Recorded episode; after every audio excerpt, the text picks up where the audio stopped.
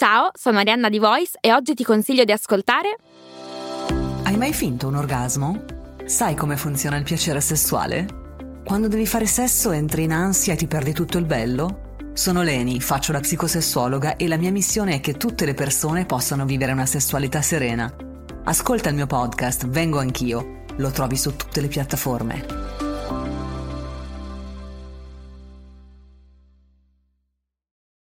La permalosità è una caratteristica di cui spesso sottovalutiamo la pericolosità. In primo luogo perché diamo per scontato che non si possa arginare, in secondo luogo perché pensiamo che ci difenda dal dolore e invece ci rende più fragili ed esposti al dolore combinato dagli altri, in ultima istanza perché spesso è così radicata che neanche ce ne accorgiamo. Ho passato più della metà della mia vita ad essere permaloso e poi mi sono accorto che vivevo male e da quando me ne sono accorto ho cominciato a lavorarci e sto molto meglio e voglio raccontarvi come ho affrontato questo aspetto delicato della vita, ma come sempre dopo la sigla.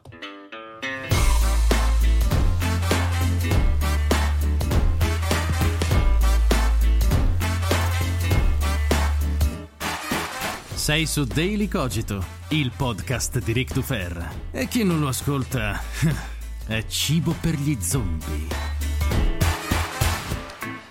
Sì, sì, è inutile, è inutile che facciamo finta di niente. Noi siamo creature spontaneamente permalose, perché siamo ancora gli animali nella foresta che devono difendersi in ogni modo dal mondo esterno, come se ogni dardo del mondo, sotto forma di attacco o critica, anche le più risibili, mettesse a repentaglio la nostra esistenza. Diciamo che siamo un po' iperreattivi, ma non siamo più nella foresta, almeno alcuni di noi non sono più nella foresta, la maggior parte dei pericoli percepiti sono cose di cui ridere, nella migliore delle ipotesi, e non è che tutto ciò che è spontaneo, istintivo, vada per forza bene. Cioè, raga, capiamoci, siamo spontaneamente ignoranti, ma ciò non significa che non dobbiamo farci un mazzo così per imparare qualcosa. Certo, anche questo non è esattamente appannaggio di tutti, però ci siamo capiti. Non è che perché qualcosa è spontaneo e istintivo allora va bene bene, in realtà quasi tutto ciò che è istintivo e spontaneo va male, bisogna lavorarci.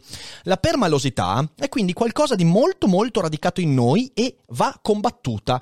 È uno di quegli aspetti della vita su cui bisogna lavorare perché si vive meglio. E vi racconto il mio percorso e come sono arrivato a questa conclusione anche e soprattutto con le mie esperienze. Prima di lanciarci però in questa disquisizione psicologico-filosofica che spero sia utile a tutti voi, sicuramente lo sarà per me, voglio ringraziare il, lo sponsor di questa puntata, NordVPN. NordVPN infatti sponsorizza Daily Cogito, abbiamo una partner con questa bellissima azienda e NordVPN è un programma che ti permette di navigare in sicurezza. Sapete quanto abbiamo marcato il territorio sulla cyber security negli ultimi mesi? Ne abbiamo parlato varie volte anche con Giulia Pastorella e insomma NordVPN è un ottimo modo per proteggere i propri dati, navigare in sicurezza, fare acquisti online senza dover sempre controllare di essere vittima di scam, phishing e via dicendo e poi anche anche con NordVPN controllare e cambiare il tuo IP con grande facilità, che porta dei vantaggi enormi nella navigazione. È facile, è sicuro, è leggero e se utilizzate il codice DUFER o il link che trovate in chat se siete in live o in descrizione se state ascoltando in differita, avrete il 70% di sconto sui primi due anni di NordVPN, quindi veramente uno sconto incredibile, e anche due mesi gratuiti. Oltre a tutto ciò, NordVPN è soddisfatti o rimborsati passati. Quindi date un'occhiata, iniziate a usare VPN perché sono veramente una grande necessità, soprattutto se usate internet per lavoro, mi raccomando. Ma adesso torniamo a noi. Essere permaloso mi ha creato nella vita molti problemi, soprattutto durante l'adolescenza. Ho rovinato amicizie per un non nulla, le ho rovinate io offendendomi per cose che in realtà avrei dovuto prendere alla leggera. Ho sprecato un sacco di opportunità lavorative, sportive, di nuovo con le amicizie, perse soprattutto per orgoglio, perché come vedremo la permalosità è lo scagnozzo dell'orgoglio. Eh, ho perso occasioni anche per incapacità di autocritica e quindi un conseguente trinceramento caratteriale che se poi uno ha un carattere di merda come io ce l'avevo, in parte ho ancora, beh diventa veramente un disastro.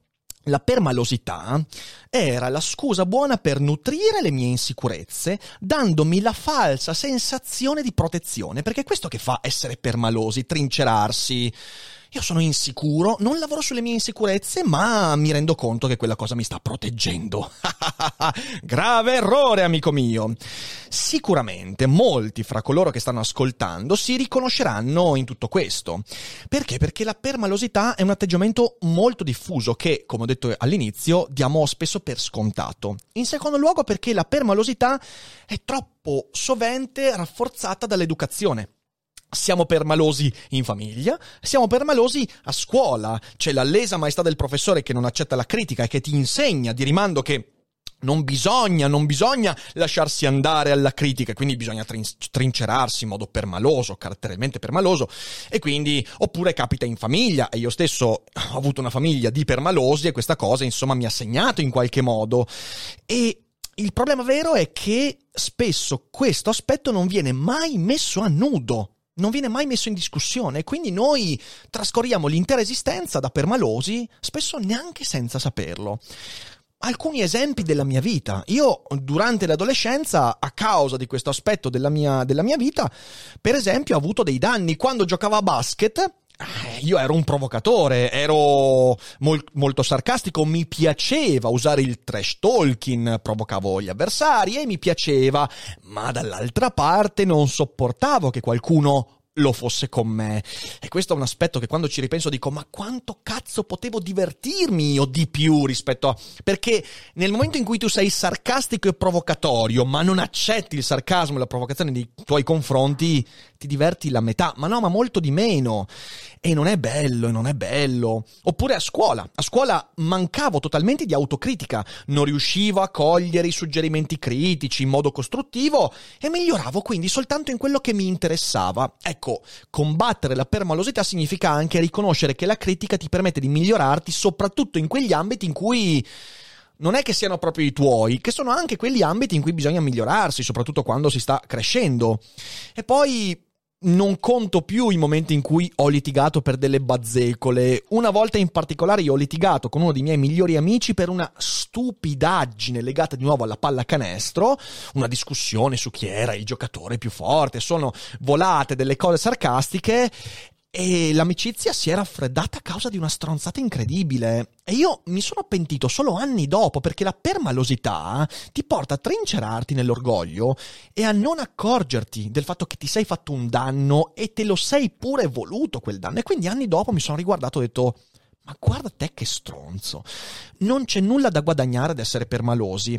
La permalosità è lo scagnozzo dell'orgoglio. Purtroppo uno scagnozzo simpatico, ti sembra essere protettivo, ti sembra essere utile e invece no, soprattutto quando poi non te ne accorgi neanche del fatto che sei effettivamente così.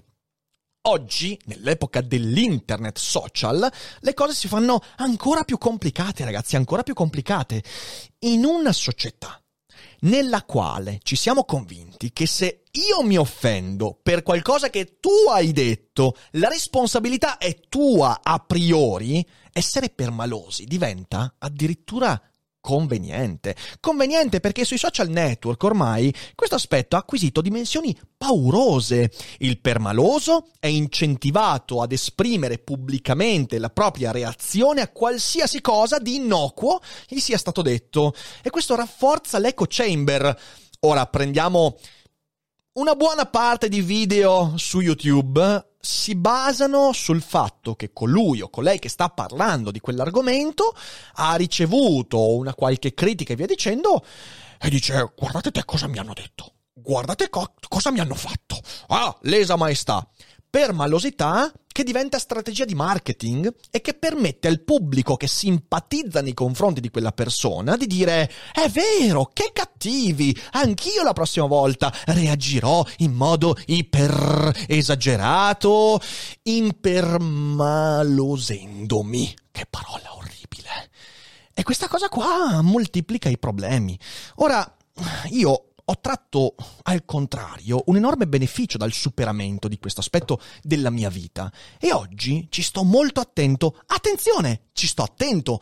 Non è che non ci cado più, anzi ci cado ancora e faccio anche un esempio. Uno degli ultimi esempi su cui proprio dico, ma che cazzo, ma insomma, Rick, dai su, fatti un bel respiro e fatti una risata. Uno degli ultimi esempi fu con Davide Marra, Mr. Marra, e il mio video su Nicolas Cage e Carmelo Bene. Per chi non l'avesse visto, circa un anno e mezzo fa ho fatto un video in cui mi sono divertito tantissimo comparando la, l'arte di Carmelo Bene, teatrale, e l'attorialità esagerata di Nicolas Cage. Amando io Nicolas Cage ho fatto dei paragoni anche azzardati, certamente, alcuni dei quali però sostenuti da dati. È un video di cui vado ancora molto molto orgoglioso.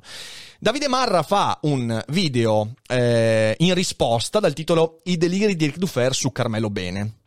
E io mi sono incazzato. Mi sono incazzato. E infatti, anzi, a distanza di un anno e mezzo, mi spiace Marra, cioè nel senso, so sta coglion.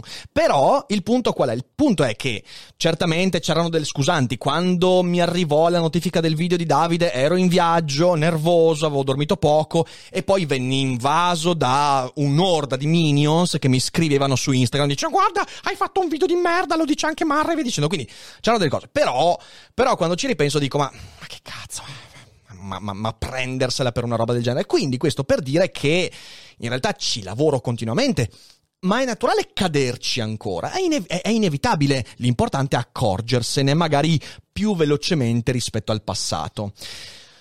Però, però sono consapevole che le parole non bastano. Cioè, non è che basta dire in un video, raga, non siate permalosi, perché è uno di quegli aspetti dove devi scottarti, cioè devi misurare sulla tua pelle quanto dannoso sia essere permalosi. Ci vuole l'esperienza, letteralmente.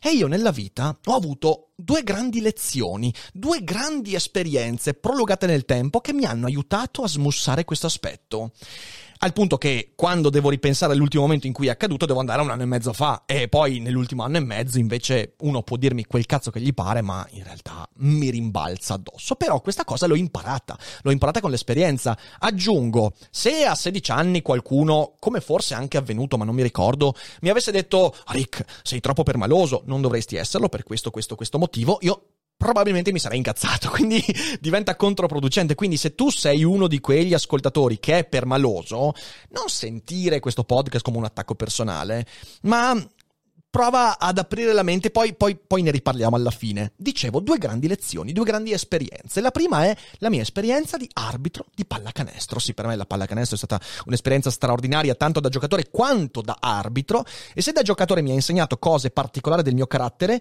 da arbitro mi ha aperto un mondo. Perché vedete, dai 16 ai 23 anni io ho fatto l'arbitro di pallacanestro, partendo dalle giovanili fino ad arrivare anche a qualche serie elevata, soprattutto nel basket femminile. Ho arbitrato tantissimo basket femminile di serie abbastanza alte. Poi a un certo punto, un po' per l'università, un po' perché mi ero rotto le balle, ho smesso. C'è stato un momento nella mia vita in cui ho detto, sai, forse qui potrei anche continuare. È che la vita dell'arbitro non è una vita proprio bellissima. Se diventi professionista vieni pagato molto bene, però sei sempre in viaggio, quindi non mi attirava. E quindi a un certo punto punto ho smesso, però, però è stata un'esperienza fondamentale. In effetti quando ho cominciato ero letteralmente uno sbarbatello con un po' di potere e ho dovuto ricredermi subito sul ruolo dell'arbitro perché io mi sono avvicinato a questa roba qua dal provocatore che ero. Vi racconto anche un aneddoto divertente. Io, da giocatore, eh, ero appunto quello che faceva trash talk, che faceva incazzare gli altri, protestavo anche tanto nei confronti degli arbitri, ero un rompicoglioni incredibile. Non provocavo soltanto gli avversari, ma anche l'arbitro e quindi mi ero beccato qualche, qualche, qualche mh, mm, sculacciata, diciamo così, virtuale e da regolamento. Eh, quando poi mi sono rotto il ginocchio, sono andato a fare il corso per diventare arbitro eh, perché la mia carriera cestistica era messa a repentaglio e quando sono arrivato alla prima lezione l'arbitro che teneva il corso era uno di quelli che diciamo così mi conoscevano e mi guarda e fa ma che cazzo ci fai tu qua? È stato un momento divertentissimo. In realtà poi mi sono divertito molto a fare l'arbitro, oltre a darmi un po' di disciplina, mi sono dovuto ricredere, fare l'arbitro non era una questione di potere, era una questione di autocritica enorme. Sì, perché fare l'arbitro mi ha reso necessario guardarmi in un modo completamente diverso, attraverso delle esperienze ben precise. Vi faccio solo un esempio, un racconto. Avevo 16 anni, ero arbitro da pochi mesi, quindi con pochissima esperienza. A un certo punto arbitro una partita di ragazzi con due anni meno di me, quindi 14, addirittura 15 anni, capite? Non c'era la differenza di età che permetteva un distacco netto fra giocatori e arbitro. E quindi non era facile. A un certo punto eh, la partita è anche abbastanza vivace e la panchina di casa comincia a fare un casino della Madonna, protestano, ridono, schiamazzano. E io dico, eh, devo, devo, riprendere le redini di questa partita, ragazzi, non, non si può andare avanti così. Quindi Fermo tutto, mi avvicino alla panchina e ho in mente la scena, ho in mente la scena, la frase da dire per zittirli, per far sentire a queste persone che io sono uno che non dovete sfidare, dannazione, e quindi vado lì e sto per dire così com'è iniziata deve anche finire. Una frase che avrebbe ammazzato tutti, con autorità. E vado lì e con la massima stentoreità della voce dico così com'è finita deve anche iniziare. Due secondi di silenzio nel palazzetto e poi scoppiano tutti a ridere, tutti, l'intero palazzetto sbellicante, sì. Ecco lì lì ho capito che non avrei mai più ripreso le redini della partita. E ho avuto un'altra serie abbastanza lunga di figure di merda, di gaff più o meno gravi, che mi hanno insegnato una cosa, che se tu sei permaloso, le gaff sono sempre di più. Perché essere permaloso significa, da un lato, non esponendosi mai alla critica, migliorarsi e quindi rimanere sempre fermo sulle tue posizioni. In secondo luogo, diventare sempre più nervoso e quindi gestire sempre peggio l'immagine che vorresti proiettare di te stesso e quindi diventando sempre qualcosa che non vorresti diventare. Fare l'arbitro mi ha imposto di rompere quell'aspetto della mia vita ed è stato prezioso, prezioso. Le figure di merda, l'imbarazzo, sono la scuola della nostra esistenza. E io lì, lì ho cambiato l'atteggiamento nei confronti del mondo e di me stesso. Fare l'arbitro, insomma, è stato un lungo lavoro su di me. Senza quel lavoro non sarei mai sopravvissuto, ma soprattutto non sarei mai arrivato alla seconda esperienza che mi ha smussato quell'aspetto caratteriale. Ed è ovviamente l'apertura del canale YouTube. Quante volte mi è capitato di raccontare questa cosa? Aprire un canale YouTube da permalosi è un suicidio intellettuale e o inizi già vedendo la relazione con il pubblico come qualcosa che ti permette di, di, di, di, modificarti, di criticarti, di crescere, altrimenti ne vieni dilaniato. Su YouTube c'è un'orda di sconosciuti pronti a criticarti con ferocia o anche ad insultarti, con più o meno ragione, a volte senza nessuna ragione. Se uno è permaloso, finisce male intellettualmente.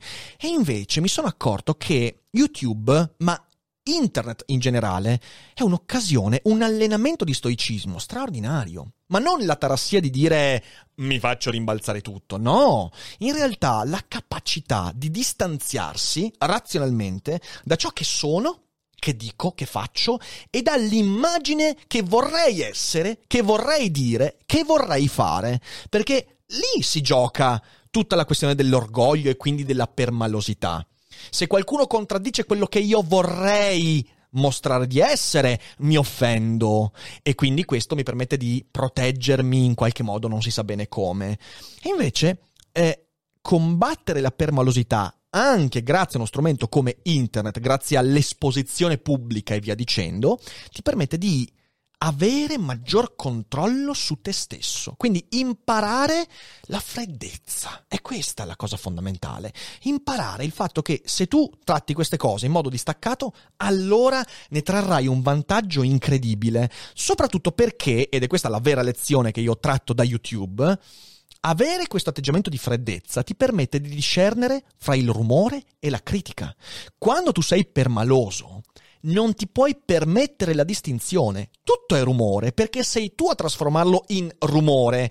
Qualsiasi dardo ti giunga in modo minimamente problematico è oddio santo, questo è, mi sta attaccando, questo e non distingui più e quindi di nuovo ti trinceri e non hai nessun atto di automiglioramento, anzi continui a voler difendere una posizione che neanche esiste, perché tu stai difendendo ciò che vorresti essere e non è quello che devi difendere, devi difendere quello che sei ed è molto diverso. E quindi essere permalosi è una cosa dannosa e YouTube e l'arbitraggio mi hanno veramente, veramente aiutato ad affrontare questo aspetto. E ciò mi ha portato anche a una consapevolezza che prima non avevo, che bisogna sempre imparare il valore dell'autoironia. Senza autoironia, da questo punto di vista, siamo morti. È la vera arte della sopravvivenza. Ritorno all'esempio del me cestista adolescente. Quando io facevo pallacanestro ed ero provocatore, sarcastico, ero molto divertente. Su questo non ho alcun dubbio. Ma il fatto di non accettare di rimando lo stesso comportamento da altri, anche quando non era così divertente e pieno di talento, però era un problema. Uno perché mi rendeva inviso agli altri, diventavo antipatico, è inevitabile. Se uno fa il sarcastico ma non accetta il sarcasmo, è veramente male, male, male. Però in secondo luogo mi impediva di fare il passo veramente necessario, quello dell'autoironia. Perché è facile fare ironia nei confronti del mondo e degli altri, ma poi considerare tutto quello che tu sei o vorresti essere come intoccabile e sacro. È molto facile ed è molto dannoso ed è la radice della permalosità. Qualsiasi cosa dirai, farai, sarai, potrai incontrare gli insulti, potrai incontrare la critica, anche aspra, e non puoi farci nulla, non puoi piacere a tutti. E se tu non agisci con un po' di autoironia, sei nella merda. Qualsiasi insulto, infatti, sarà schivabile se avrai l'atteggiamento di autoironia che serve a non prenderti troppo sul serio e quindi a smussare quel sostrato di orgoglio e permalosità che ti impedisce di fare qualsiasi movimento nel mondo. L'autoironia ti insegna la giusta distanza che c'è fra te e ciò che vorresti essere. Quello che tu vorresti essere sarà sempre contraddetto dalla realtà e quindi tu puoi sempre riderne, ma non per svalutarlo, ma proprio per dargli valore, perché ridendone ti migliorerai sempre, perché non c'è miglioramento eh, quando prendi sul serio ogni cosa immaginaria che stai costruendo su te stesso e questo è un punto fondamentale. In secondo luogo, l'autoironia è un'ottima architrave per le relazioni. Ah, io una cosa dico, se c'è un aspetto che funziona nella relazione fra me e Arianna è che ci prendiamo per il culo sempre, ma non per svalutare la, re- la relazione, ma proprio perché qualsiasi cosa succede è parte integrante di un gioco di complicità ed è que- questa cosa è fondamentale. Una litigata io e Arianna litighiamo, ma la prima cosa che succede dopo le litigate è farci una risata, una risata di autoironia. Se io litigo con lei per qualcosa che sento avermi offeso in qualche modo, il primo, dopo dieci minuti, a farmi una risata su quella roba sono io. È un ottimo metodo per restare tranquilli in una relazione, per lavorare sulle cose giuste di una relazione. Se uno è permaloso, questa roba non funziona in nessun modo e se uno non si rende conto della propria permalosità deve sperare di incontrare subito l'esperienza che gli permette di accorgersene. Magari questo video potrebbe esserlo. L'autoironia insomma ti dà la giusta prospettiva, ovviamente se non ne abusi. Non è che devi sempre essere autoironico, sempre, sempre, sempre. Certo, è meglio essere sempre autoironico nei confronti di sé che non sempre sarcastico nei confronti degli altri e su questo non c'è dubbio, ma Ovviamente poi ci vuole anche la giusta misura e ognuno di noi con l'esperienza trova la propria giusta misura e capisce quando eccede dall'una o dall'altra parte. Non è certo un video su YouTube che vi permetterà di capire qual è la vostra giusta misura. Però credo che questo sia uno spunto fondamentale. Non siate permalosi, ma non per il bene del mondo, ma per il bene vostro, perché è un suicidio intellettuale, comportamentale, relazionale e pure filosofico. Non è un bel modo di vivere e io me ne sono accorto sulla mia pelle. Oggi sto bene, non offendendomi mai per qualsiasi cosa qualcuno mi dica. E ogni volta in cui succede me ne accorgo velocemente, dico, eh, prossima volta meglio fare diversamente. È un, una, una, buona, una buona bussola per la vita e magari potete sperimentarla su voi stessi. Direi che ci siamo, quindi spero che questa puntata sia utile a chi ha ascoltato e ovviamente avete lo spazio per i commenti, per la discussione. Adesso se siete, in live non andatevene perché rispondo a qualche domanda. Se invece state ascoltando in differita, sappiate che ogni volta in cui c'è una cogitata, alla fine del daily cogito, eh, leggiamo la chat e quindi quindi se ci sono domande proprio fresche fresche, pronte pronte sulla puntata odierna, la live è il modo giusto per porre questioni uh, utili e discuterne ancora. Quindi seguiteci in live. Siamo sempre su Twitch, due volte al giorno alle 12 con il rassegnato stampa, alle 18 o alle 21 con il Daily Cogito. E direi che con questo è tutto. Quindi io vi ringrazio per essere stati qui con me. Spero di aver detto cose utili e interessanti. E ovviamente vi auguro una buona serata. E non dimenticate che non è tutto noia ciò che pensa.